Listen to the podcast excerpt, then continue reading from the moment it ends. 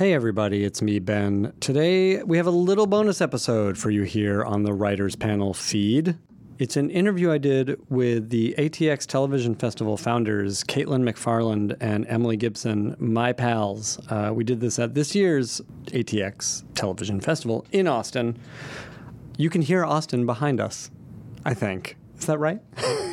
you can hear Austin behind us in this, uh, which shows you just what a tight community it is. Um, as you know, I love going to the ATX Television Festival. This past year was no exception. It was an absolute blast. Uh, everything from a Felicity reunion to a Nash Bridges Writers Room reunion, which we just put out on this very podcast, um, and like a hundred other amazing things. It's really fun. You all should check it out at atxfestival.com. Next year's fest is June 6th through 9th. You should be there. Stay tuned immediately after the interview I do with Kate and Emily, uh, where we're going to play a clip from their own podcast, The TV Campfire, which, and I know you hear this a lot, if you like the writers panel, you will like the TV Campfire. The episode you're going to hear is one of their early highlights, a conversation between television legend and friend of this podcast, Marta Kauffman, who is the creator, of course, of Friends and Grace and Frankie. And she's in conversation with her daughter, Hannah Canter, who's a producer on Grace and Frankie. Uh, check out this episode, it's a great jumping on point. And enjoy this bonus episode of the Writers Panel and subscribe to The TV Campfire on Apple Podcasts or wherever you get your podcasts. This is it, you guys. We're doing it. We're here. We're finally talking on microphones to each other. This is very exciting. What? I am. crazy. Hi, it's me, Ben. I am actually at the ATX Television Festival. Um, I talk about it. I've been talking about it for six years now, uh, and you guys have heard recordings from the festival, uh, and so you know how great this fest is. But I'm going to let the founders and organizers of the festival introduce themselves and tell you how great this is. Kate, let's start with you. Uh, hi, I'm Caitlin McFarland, one of the co-founders of the festival. Tell me why you love this festival. Why do I love this festival? I don't see anything, so that's kind of terrible. But there's, I think, you know what? There's something to be said because I kind of only see the panels that I see. Yeah. And again, I've been talking about this for six years, so people know what this festival is if they listen to the podcast. Um, but there's there's a vibe going on here that you don't even have to go to a panel to have a true. great time. That is true. I hope you do because we work really hard on the programming. But it is. I mean, we've really leaned into this almost to the point that I don't want to say it anymore. But TV Camp for Grown-ups Mm-hmm. is, and it we were labeled that by attendees. Like we didn't come up with it, and now we're totally owning it and put branding the entire festival TV Camp for Grown-ups. But it really is like summer camp, and whether you're making TV or watching TV or reporting on TV, everybody hangs out and talks about their favorite shows and what they should be watching and what they found. And there's a lot of drinking and eating in between. There are games at times. Impromptu games of Mafia happened on the balcony last year. Heads Up is a popular one. Um, themed cocktails. But it really is, I mean, TV is such a collaborative medium, both for the viewer in terms of sharing it with people, uh, that it is the in person version of maybe social media or when you're texting your friend about the new show that you love. You're just doing it in person. Every once in a while, you're doing it in a line, even though Emily hates lines. Hate lines. Um, you're doing it in air conditioned theaters. Um, but it's just, it truly is TV just like popping off the screen. And so I just, I enjoy that and wondering who you're going to run into in the lobby or the street. Um, a lot of times you'll see people that you just saw on a panel in the audience for the next Yeah. panel, which is so fun for us. yeah, Um, but yeah, I think that that is why I love the festival. That's a good reason. And Emily, you are the co-founder of the festival. I'm the other one. the other half. I get that a lot. You Ben call us by either name. We'll take it. I know at least you and Ben have the That's same true. name. Um, I Emily Gipson is your name. yes, I am Emily Gipson, co-founder, co-executive director, ATX Television Festival. I it feels very surreal right now in a funny way that I don't usually feel this on the first day. Usually I'm like, okay, we're started, we're ready to go, we're off to the races. And right now I'm looking around going like, oh, everyone is here, and it, for some reason it's just like a very surreal feeling, and I like, oh, this is starting right now. But this is the moment I love from here for the next four days. It is this seeing people interacting, seeing people laughing, seeing people watching TV on the big screen, hearing the panels when we do jump from panel to panel and try and catch two minutes of as many things as we can, but actually seeing the people enjoying the festival and enjoying being with each other. I mean, as Kate said, I do hate lines, which I think is ironic that I started a festival because you have to wait in lines at festivals. But even that experience, we try, you see the community forming in that experience. Mm-hmm. People talking to each other. I mean, we tell everyone if you don't know what to say to someone, ask what their favorite TV show is. Because there's a good chance, even if it's not your favorite, that you like it or you've never heard of it and they're going to tell you about it and then you're going to go love it. So it's just like, it's so easy to talk to people standing next to you and everyone's willing and excited to do that, including panelists. I mean, it's not just attendees. Our panelists are just as excited to talk about their favorite shows, which are usually not the ones they made, that it's even. Totally. I was about to say that, that they'd rather be asked that question. Yeah. I mean, they will be happily talk about things that they've made and obviously want to be yeah. complimented on that, but they would love to talk about the shows that they're watching. I mean, I love Absolutely. you end most podcasts asking, Yeah. "What are you watching? What are you loving?" And they love to People talk about that. talk- people who love TV love TV, and those and, are the people and who show that has always been really. It seems so obvious, but the thing that it, since the beginning of this festival that is amazing to me is the people who make TV love TV mm-hmm. more than I think other mediums. I, and I, mean, you're right. obviously, I'm biased, but like. I just think that they they got into TV because they loved it. It shaped them as a child. Mm-hmm. They wanted to to sort of get into the world that they sat in front of that box as a kid and watched TV shows, and now they want to make them, and they're influenced by them. And so, I have just always been extremely blown away by how much the people who make TV love. Well, and there it. is, you know, that comes across here. There's, it's such a positive feeling fest, and Right. it's a very inclusive feeling fest because we do all love a thing here. Like Right, we're all yeah. here because we want to go to TV summer camp. Um, so you guys have uh, you've been doing this fest for now six years, Mm-hmm. um, and before we move on from the fest itself. What are what is the stuff you're so excited about this year? I know it's happening this weekend. This isn't going to go out for a couple weeks, but we can sort of give a preview of the podcast and and uh, streaming stuff that's going to come out. I am really excited for opening night. We're premiering Sharp Objects, HBO's new summer miniseries with Amy Adams, but it's Jean-Marc Vallée directing and Marti Noxon writing and Jason Blum producing, um, and it just feels like an extreme evolution for us. We we premiered the first festival. Our opening night was a rerun of Suits and a new episode of Royal Pains, which we loved. uh, but to have gone in in six short years from that as opening night to potentially the next big thing on HBO. We hope so, knock on wood. Yeah. But even if it's not, I mean, Amy Adams and everything else, like it is extreme prestige. So to have been a, and not, it's not just prestige. Like it, I believe it is going to be, you know, the Big Little Lies kind of summer series for them. To have that be opening night in this way just feels great to me as a programmer and a viewer. I'm also very excited for the Felicity reunion. We'll get It's full house. I would say, I mean, something I we have no idea how this is going to go, but I'm really excited to see it happens. Is uh, we're doing a sneak peek of the new Mayans show, Mayans MC, which is the Sons of Anarchy spinoff.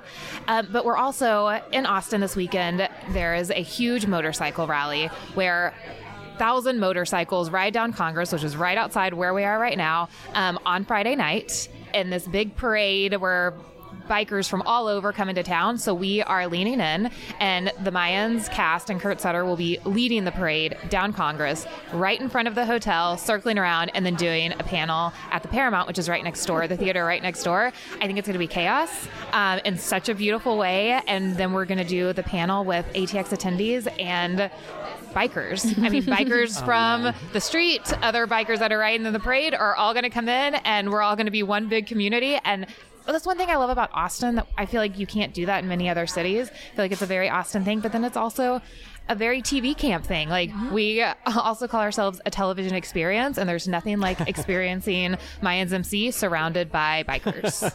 That's true. Hmm? Uh, that should be amazing. Uh, I look forward to people being able to like see the video of that and everything. Um, so, so you guys, we've talked about this for a while now. Uh, have finally premiered a ATX podcast. Uh, tell me about it, uh, and it sort of stays with the summer camp theme, uh, but it's based on the title is based on something Norman Lear said. Correct. Um, so the title of the podcast series is The TV Campfire. And we honored Norman Lear uh, a couple years ago, and we found this quote um, that was basically that television is the modern day campfire. That um, you gather around the camp the way that you used to gather around the campfire to tell and hear stories you now gather around the television to tell and hear not to tell, I guess, as much, but to hear the, to hear your story and talk about stories. And stories. But it is a communal experience. It is a communal experience. experience. It's also like I mean, we literally have thought about it so much that it's like the box glows, kind Yeah, of like a fire, totally. and like the image in my head is like a dark room with the TV Mm-hmm. glowing, very similar to a campfire. So we basically decided that we wanted to do a podcast for a while. We wanted to be able to reach people who physically can't come to Austin. Um, we've been releasing panels on your podcast for a number of years, and it just felt like a really nice evolution. So we wanted to start with original episodes, not live panels. Um, and each episode is based on a panel we have done at some point, uh, but with two, sometimes three people instead of six in a podcast studio instead of a live audience, um, but just a really more in depth conversation about that topic. Our, our pie in the sky dream is that each of these episodes can also act as a pilot to their own series. Um, so hopefully it does well and we can do more of them. but the first few episodes, um, some of them are pretty basic, but like a showrunner defined. Really just talking about what a showrunner actually does. Do you understand what that job is? The balance of it. That one's with Carlton Cuse and Kerry Ehrin. Um, And it is, I mean, just to reiterate, uh, and I put out the recording from the showrunner defined panel that you Mm-hmm. Correct. Mm-hmm. did, I think last year. Right. And um, the uh, TV Campfire podcast is sort of a deeper dive Correct. into that conversation between two people rather than four people. Mm-hmm. Yeah, and new. I- it's new really guests. interesting. Yeah. Um, we did one on a TV mixtape, which Mm-hmm. we also did a panel last year, um, which is probably, if it hasn't been released, would be now, but with music supervisors and creators. This one that we did is with Jason Katims. It also has his editor talking about really crafting the sound of a show. Um, we did one called First Gigs Big Breaks, which is about mentorship and your first jobs and who gave them to you. That one's with Bill Lawrence and Kevin Biegel. Um, but they there are even ones the complex not complicated is actually I think it in my head for me this podcast was launched around complex not complicated. Um, it was a panel we did last year with actresses and female showrunners talking about female characters on tv uh, and their own careers just being women in the industry what they've come up against what they think about female characters. Really i think at the core of it that idea of like does a woman have to be likable and what the word likable means nobody could really tell. Um, but we did the panel last year and mary mcdonnell of all people was like you should do she, she said lock the doors you're never leaving we're never leaving this room. Like she wanted to talk about it all day. She tried to pitch us that we should do a women in television only festival at a different time. Four Love days it. of just women in tv is i'm not opposed. Um, but it just felt like they wanted to talk about this more than an hour. Mm-hmm. um, and so to be able to the the episode that's in this first inaugural series is with Justina Machado and Gloria Calderon Kellett from One Day at a Time.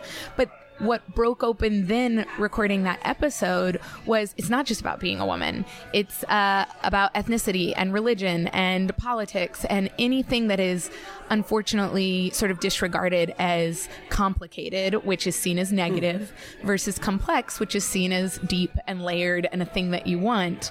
This this description of things and they just went really deep on it. So I love that the episodes that we're releasing now are very technical, mm-hmm. like a job title and what that is, Right. to really what TV is as well, which is a place to learn, a place to be exposed to things that you wouldn't normally to, to sort of explore bigger ideas. Correct. Yeah. Uh, so that complex, not complicated, is in this first run Mm-hmm. of how many episodes? Uh, there will be six at the end Okay, of it. and then and then hopefully many more. Hopefully, many, many more. Yeah. Uh, and I think I, I put out the complex, not complicated recording last year, Yeah. so Yeah. people it's out there. People Makes can sense. find that one. Um, we're going to give a sneak preview um, of a conversation with Marta Kauffman. Marta Kauffman and Hannah K.S. Canter, her daughter, and Yes. co producer on Grace and Frankie. Uh, Marta, one of my favorite interviews I've gotten to do at ATX, but in the entirety of the uh, writers panel. She's so freaking cool. Sitting when we were recording this podcast, sitting in the room with the two of them, listening to the inception of Friends, the pitch of Friends, the story of how it like first got made and the first couple of years of it. And you're like, this show is I mean, obviously one of the biggest shows ever on television, if not the biggest show ever on television, and to sit with not only Marta but also Hannah, because Mm-hmm. Hannah was young at the time, and hearing Hannah tell stories that she remembered from Oh, the set of Friends, so cool. and their conversation about like what Hannah thought about it. It also felt in such a funny way that. They'd never really had this conversation before. I love that. Yeah. Like I'm sure they had talked about it, but they were really turning to each other and asking each other questions that you're like, have you? That was I figured this would be like an around the kitchen table conversation, but they really were like, what did you think about it during this time? What did you think about it? What My- do you remember? My absolute favorite from it is Marta turning to Hannah in a way that I do believe she never asked this question and going, Were you impressed? Like with friends, her daughter. Like, were you impressed? And like, That's so cool. it also makes sense. Like in a way that yes, you assume that they have talked about it, but then when you actually think about it, you're like, no, why would you? Like, and you have to listen to the podcast to hear to know the, the answer. yeah. nice. Uh, okay, so we're gonna. Uh, people can get the TV Campfire podcast. Yes. It's on iTunes. It's on Stitcher, and on All all, the the places you Don't listen forget to. the. Like That's if very you important. just do TV campfire, there may be another one, but the is very important. the TV Campfire. Uh, we're going to play this quick uh, snippet of uh, this little sneak preview of the conversation between Marta and Hannah, and then we're going to come back and we're going to talk for one more minute. Great. Excellent. That's a pause. That's a great podcast. I can't wait to hear this one. Yeah. Um, okay, so you got six in this inaugural Yes. series. The last one is live from this festival. It hasn't happened yet. It's David How do you Simon think it and went? the Kings. I have no idea. I think it went so well. I'm it's terrified. so good. I will so good. say, if the, in that case, the thing that we don't know, the these first five are, you know, very like sound. They're very highly produced. Mm-hmm. You hear you hear a campfire. They're sort of we're trying new things um, with those. This one is is going to be live and therefore different. It will also have a moderator. Mm-hmm. All the other episodes are conversations between two people. Um, there's no host. We're not. We intro them, but they we're not in them. This one will have a moderator and will be live at the festival. So just know it will be a little different than the five that were before it. I can't wait. Uh, that is one of the panels I want to go to this weekend because it sounds fascinating. Um, as as usual, this is a fantastic fest. Um, as we are recording this, we are just getting into season seven of the festival. Um, congratulations! It went so well. as this is coming out, it's over. It's been over for a week. So another amazing, triumph. I'm Can you believe that I'm thing sleeping. happened at the Felicity panel? Oh my gosh, it was so crazy. I can't believe Hulu is bringing back Felicity. Oh, oh, oh my God. What if? that would be the best Man. announcement. ever. That or we got a 30 something reunion. Now we'll have 60 something that would be amazing. Um, so we're coming up next year, uh, season eight. That's a very long ways away. What do you want to tell us? Uh, I assume all the booking is done. sure. I mean, TV is what's happening in TV in a year. I will say it's funny to see we do pre-sale badges for next year at this year's mm-hmm. festival, and so we've been seeing those badge sales come in yesterday, which I know this, is coming out in a week. So the Wednesday awesome. before the festival started, we're already seeing people buy badges for next year. Good. So we're at least going to have attendees. Yeah. I don't know if yeah, we're going there's to have like 50 people but we're gonna have already attendees. coming. If nothing else, you fill a room and we just talk about TV for Yeah. a couple hours. Exactly. That's what we do. Uh, I'm sure as every year, you know, you have stuff you're chasing, and then there's new stuff Yes. that's going to come out that we'll all be excited about and want to talk about. It will be another amazing festival. Um, tell people one more time, one, where they can get badges to next year's festival, ATXFestival.com. which has all the information too, and Everything. has links to like the video you guys Correct. have done and everything. All the stuff. Uh, and two, again, the TV Campfire. Available wherever you get podcasts. Please subscribe. And I will say, for people who listen to this podcast, to the writers panel, they will love the TV Campfire podcast, uh, which, you know, I think when you guys started doing the festival, you always described it as for being for people who love the DVD extras. Yeah. And that is how the podcast sounds. I think people really dig it. Uh, thank congrats on it. Thank, Thank you. you. Stay tuned. Uh, this is the ATX official podcast called The TV Campfire. This clip is terrific. The entire podcast, The TV Campfire, is terrific. Subscribe to The TV Campfire wherever you get your podcasts. Nothing good will come out of a pitch that is, doesn't live in your heart, where the core of the show isn't something that you live and breathe. You're listening to the TV Campfire, presented by ATX Television Festival. Hi again, Caitlin and Emily here. ATX Festival founders and your podcast guides for another episode all about the pitch. Ever wonder how your favorite series got started? What was the original idea? How was it pitched in the room? How they got a studio or network on board? What is a pitch anyway? We've got your TV hack right here. Get ready for a conversation between two amazing TV talents, a legend and an up and coming voice. But also a conversation between a mother and daughter. We brought in ATX Festival alum and TV powerhouse Marta Kauffman. Who you might know from a little known project a few years back. Four hints. Marta is one of our absolute favorite people to talk TV with. So is her daughter and co conspirator, Hannah Canter. You're going to hear all about the original pitches for Friends and Grace and Frankie, insider stories, bizarre pre pitch traditions. Well, we're bringing you the whole journey from napkin scribble to small screen. So pull up a log, pour yourself a drink, start roasting that marshmallow, and settle in for What's Your Pitch?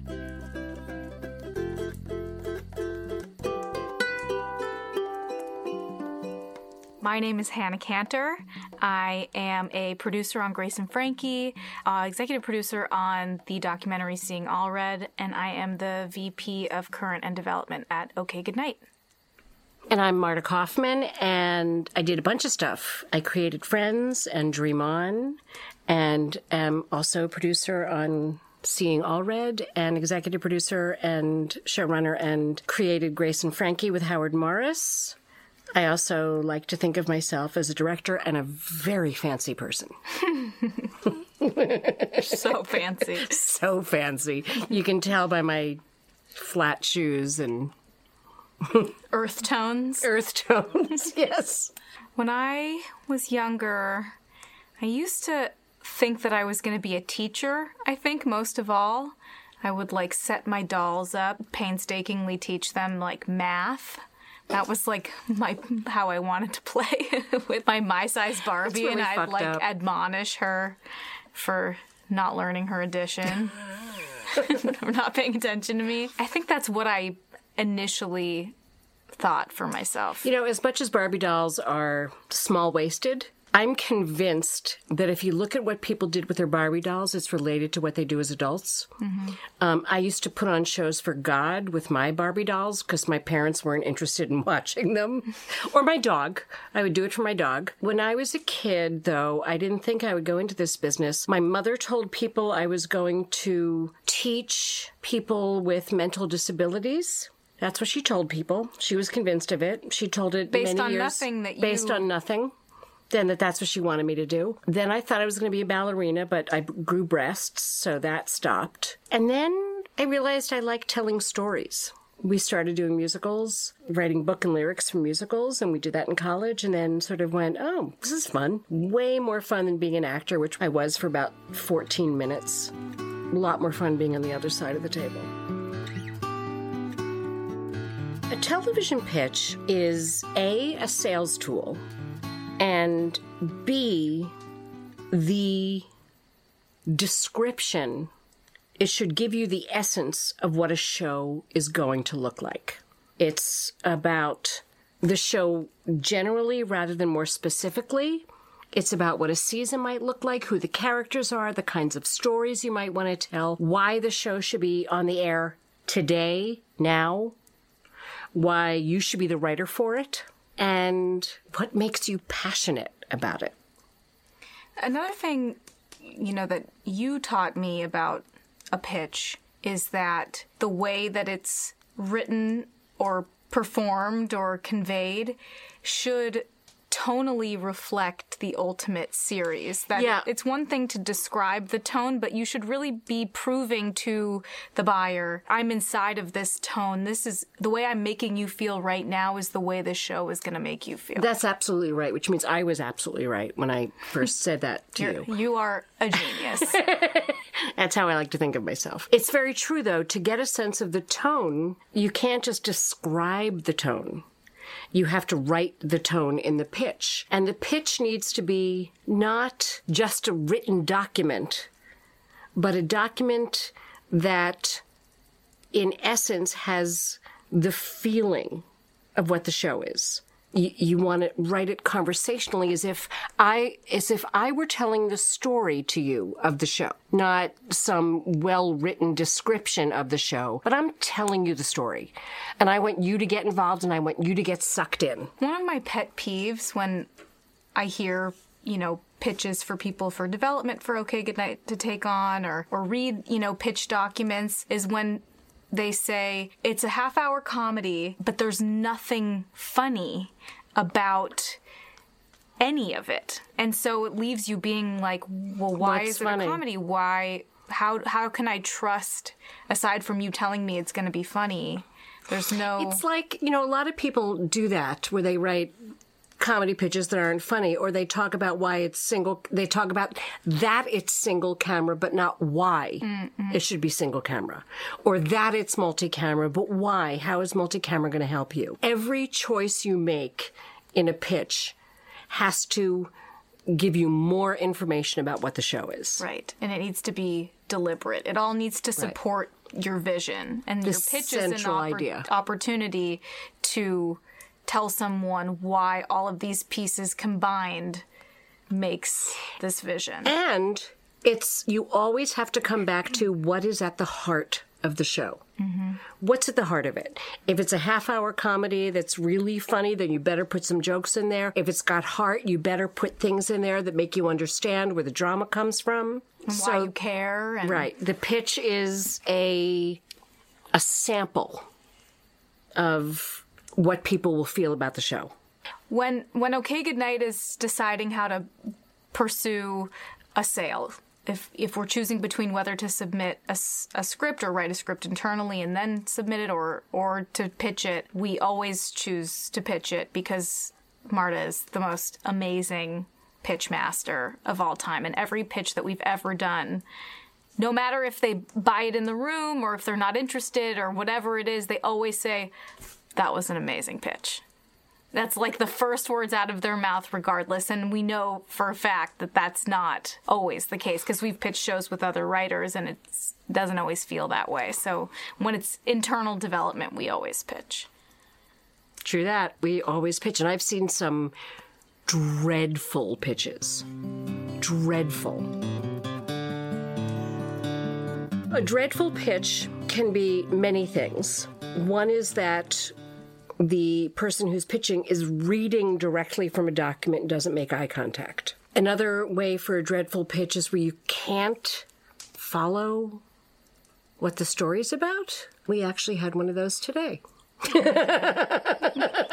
we did. We're not going to go into that no, it- anymore. well, it's one of those things. It's like when you want you want to like it and you feel like there might be a there there, but when the person who's supposed to be carrying that vision forward can't even sell you on it, and you're already like one foot in the door, it's just kind of dead in the water. The other thing that makes a bad pitch is where you have no emotional connection to it. Mm-hmm. There is never. Nothing good will come out of a pitch that it doesn't live in your heart, where the core of the show isn't something that you live and breathe. If you're just pitching something because it's an idea, it's never going to work. It's got to be something that you feel 100% in your soul. Yeah.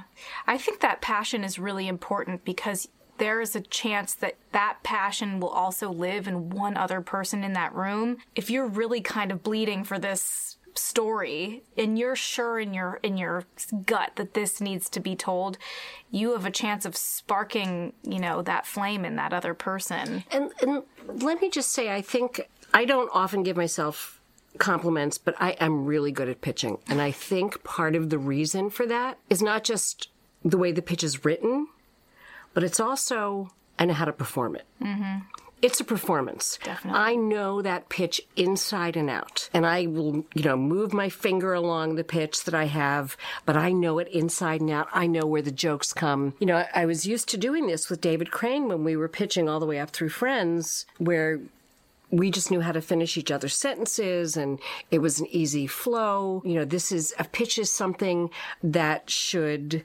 be alive. It should be alive. And I think in in keeping with that, there was one pitch that we did. Well, I'll back up and say that you have to not only perform your pitch, but you have to believe everything that you're saying and and get inside of all of that. We did a pitch one time where someone halfway through was like, "I'm sorry, this totally sucks. Like this doesn't make any sense." And just bailed on herself, I think just out of insecurity and it was it was so I mean, you know, cuz it's And so you know what? It wasn't the worst pitch I've ever been No, in. no. No. Well, and it wasn't it wasn't a bad show. No, it wasn't a bad show. But it was but, it was self she realized halfway through it degree. that she didn't get it. She realized, which was, you know what, just as well, Yep. just as well. Yeah. But it was it was a moment where if she hadn't sort of called it off and she f- ended up finishing the pitch, but it just sucked all of the air out of the room because it's like why would they buy in if you are not even convinced? It was just it was brutal to watch. And you can be very convinced, and it doesn't mean the people you're pitching to are. Right. I mean, you can pitch a comedy to people who have no sense of humor, and it's like pitching to a doorknob. we pitched to someone once who was just like scrolling through his phone the entire time. And that I mean you can have an amazing pitch and that will kill it. So let me just share that one of the worst pitches I've ever been a party to. David and I were pitching a show. The guy who we were pitching to, as we're pitching, his eyes were closing and he was literally holding his eyes open the way you do in front of a teacher, oh trying to hold his eyes open. And he got up at one point in the middle of our pitch and made cappuccino. Frothing the milk and all. Oh My God. I mean, literally, it's going. Shh. He's going. Go ahead, keep going, keep pitching, and he's steaming milk in the middle of our pitch. There could not be a louder activity that a person could do. Correct, unless you're killing someone. I mean maybe. It was awful. It was awful. So it's like even, you know, there's so many there's so many X factors. Like it's such a delicate. It's sort of like, you know, when a TV show hits the airwaves. It's like there's so much that has to coalesce to have that perfect, you know, everybody feeling on Yeah. the same page and the vibes are right, but Yeah, you can do the greatest dog and pony show in the world, and it may not matter. Mm-hmm. But if you don't have a good dog and pony show, it will matter. right. That is very well stated. Why, thank you. I worked hard on that. Thought about it all last night. How much do you remember about the original pitch for Friends? I don't remember the words. I remember, here's what I remember. I remember the show that we always knew the show was about that time in your life when your friends or your family. When we did our very, we were doing the very last couple episodes, and the Today Show came, and it was Matt Lauer who was asking the questions, and he read the pitch to the cast. I think it was our last episode. And what was astonishing to me was that it was always about the same thing, that we never strayed from what the core belief, the heart of the show was, which was it's the show about the time in your life when your friends or your family.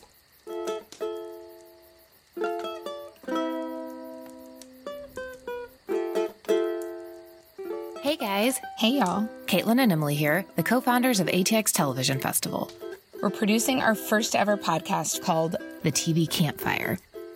Each episode of the TV Campfire will tackle everything from mysterious jobs no one really understands, like showrunner, creating music for TV, how to pitch, building complex characters, and not to brag, but we've got some pretty spectacular guests.